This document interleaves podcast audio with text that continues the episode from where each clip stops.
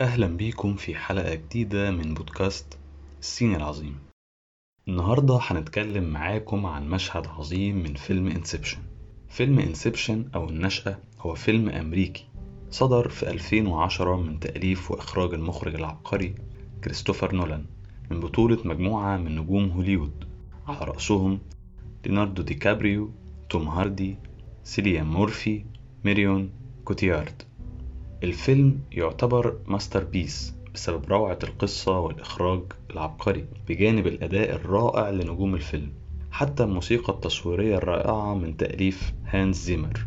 الفيلم يصنف من أفلام الخيال العلمي والإثارة واللي بتدور أحداثه عن كوب وهو عميل من طراز خاص جدا في الواقع هو متسلل أحلام. بيقوم بتجنيده رجل أعمال عشان يقوم بالتسلل إلى عقل أحد منافسيه بمساعدة جهاز خاص بيمكن مستخدمه من تصميم وخلق الأحلام. بيكون الهدف هو زرع فكرة داخل عقل الضحية أثناء الحلم لتبدو وكأنها تأتي من عقله هو نفسه.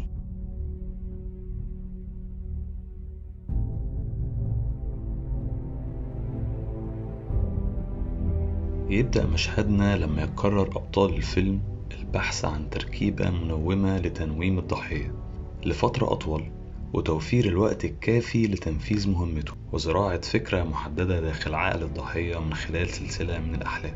وأثناء البحث يقابله رجل بيدير مكان غامض فيه عدد كبير من الأشخاص تحت تأثير التركيبة دي ومتصلين بأجهزة خاصة تمكنهم من الحلم لفترات طويلة بشكل يومي.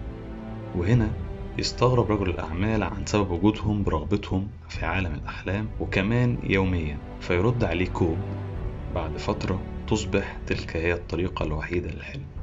فيندهش رجل الأعمال ويرد عليه ويقول له إنها طريقة غريبة جدا للحلم.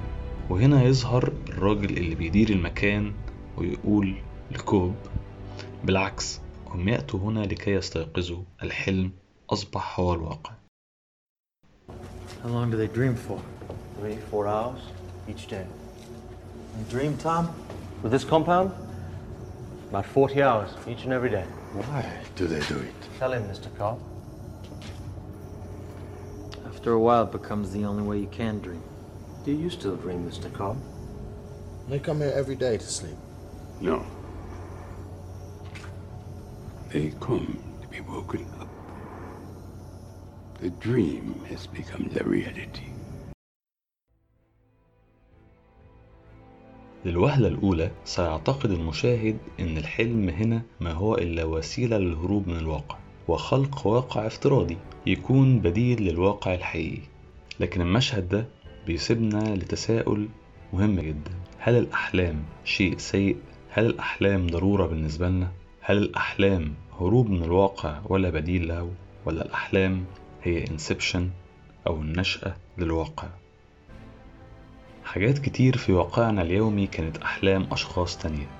يمكن كانت مجرد أحلام ويمكن أحلامهم كانت هي البداية. جايز يكون الإنسان مخلوق حالم سواء كان بيحلم للهروب من الواقع أو لمواجهته سواء كانت أحلام شخصية لتحقيق الذات أو أحلام بتغيير مسار البشرية كلها سواء بيحلم عشان يعيش أو إن الحياة بالنسبة له مجرد حلم. لكن أكيد الأحلام مش بس ضرورية للإنسان لكن الأحلام عندها القدرة على تشكيل الواقع من خلال أشخاص كان الحلم هو واقعهم. وزي ما قال جورج برنارد شو بعض الناس يرون الأشياء كما هي ويتساءلون لماذا وآخرون يحلمون بأشياء لم تكن أبدا ويتساءلون لما لا. في النهاية مش مهم نحلم بإيه مش مهم بنحلم إمتى. وإحنا واعيين وإحنا نايمين مش مهم. المهم إننا نحلم. بنحلم عشان نفوق لأن الحلم هو الواقع.